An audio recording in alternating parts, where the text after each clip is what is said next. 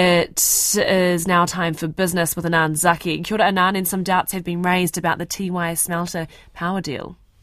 Kia ora to you, Mani. Yes, power company Meridian Energy sees it still talking about a new supply contract for the Tiwai Smelter after 2024, but it's not certain a new deal can be reached.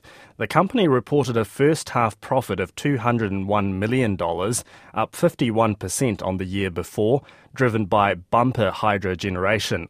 Chief Executive Neil Barclay says a question mark hangs over whether a new contract can be negotiated. We remain in discussions with Ensis on potential contractual arrangements beyond 2024. The discussions are complex and I expect they will continue for some time. And despite the best intention of all parties involved, the continuation of the smelter beyond 24 is still far from certain. And I guess at some point over the next year, it is likely to become clear on whether Ensis will continue to operate in New Zealand or not, and on what terms. And you'll know all about that almost as soon as we do.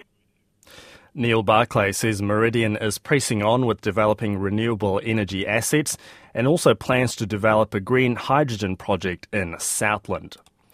The country's biggest oil and gas producer is looking to sell its New Zealand assets. Austrian-based OMV is looking for buyers for its exploration and production operations in the Asia-Pacific region, including all of its local operations. Here's business editor Giles Beckford. OMV's been in the country since 1999, but became the dominant oil and gas producer in 2018 when it bought Shell Oil's New Zealand upstream operations for about $850 million. It now has the lion's share of gas production from the Pohokura and Maui fields, as well as a controlling stake in the country's biggest oil field, Mari. But last year it reset its future global plans, moving to cut oil and gas production by 20% by 2030 and ending fossil fuel production completely by 2050. It says the divestment's in line with that strategy. It's now looking for interested would-be buyers and in due course firm offers, which if successful will ultimately need government approval. The country's biggest fuel retailer, Z Energy, sees it still recovering as profits track below pre-COVID levels, despite higher prices boosting revenue. It's made a net profit of $108 million for the 9 months ended December, tracking lower than the prior full year ended March 2022, which is $269 million. Z is in the process of changing its reporting period to match its new parent company, Ampol. The company's preferred profit measure, replacement cost, was $62 million compared with $34 million the year before. Chief Executive Mike Bennett says despite the improvement, it's still two-thirds below pre-COVID levels and the company is facing cost increases and pressure on its margins. For example, we would typically see maybe 1 to 2 or 3 cents a litre change in daily prices on the international markets. In the world post-Ukraine, some of those daily movements have been sort of 8, 9, 10 cents a litre.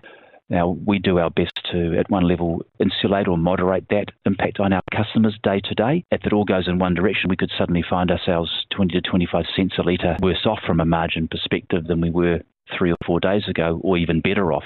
So what we tried to do last year, and we do it every year, is just make sure we're not passing on daily fuel price increases. We try to absorb that a bit like a shock absorber. Mike Bennett says integration with Ampol is progressing well and is moving management of supplies for New Zealand to Ampol's operations in Singapore. Cinema software firm Vista Group has reported a doubling of its full-year loss on the back of higher expenses despite revenue growth. The company's reported a loss of $20.1 million for the 12 months ended December, compared with a nearly $10 million loss the year before. Revenue was $135 million, up by more than a third, as audiences and big movies returned to theatres after COVID lockdowns. Chief Executive Kimball Riley says the company has outperformed on almost every level, but the global box office is back to about 60% of pre-COVID levels. It's expecting 2023 revenue to be in a range of $142 and $147 million. Well, time now for an update from the markets, and we're joined by Michael Grace of Jarden Securities. Kia ora to you, Michael. How's the local share market looking? Good afternoon, Anand. Well, the NZX 50 is currently little changed after 2 hours of trading, down 42 points or 0.3% to 11,849.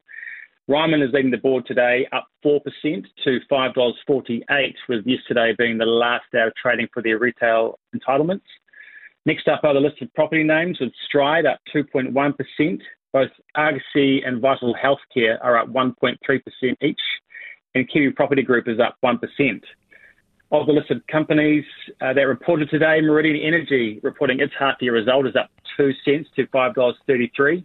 Vista Group reporting its full year is up 1 cent to $1.45, while New Zealand Rural Land Co. is in a trading halt, having announced a $38.5 million capital raise. Okay, how's the Australian 200? Can we just get a headline figure there? Thanks. Yeah, sure. Shortly after the open, the ASX 200 is down 0.5% to 7,224. And that leaves us with the New Zealand dollar. The Kiwi strength is mixed today against our major trading partners, and is currently buying 61.84 US cents, 91.86 Australian cents, 51.38 British pence, 58.45 Euro cents, 84.17 Japanese yen, and 4.29 Chinese yuan. And finally, interest rates, oil and gold. The 90-day bank bill is currently up slightly at 5.18%. Brent crude is at $83.11 a barrel, being little changed year to date. And gold is at $1,826 an ounce. Michael, thank you very much. That's Michael Grace of Jarden Securities. And as Michael was mentioning, New Zealand Rural Land's full-year bottom line dropped 87%, largely reflecting a drop in fair value gains on its portfolio through the total value, although the total value of the portfolio increased by acquisitions. And we'll bring you a wrap of the day's news and numbers around 5:30 in Checkpoint. But for now, Marnie, that is business. Kia ora, Anan.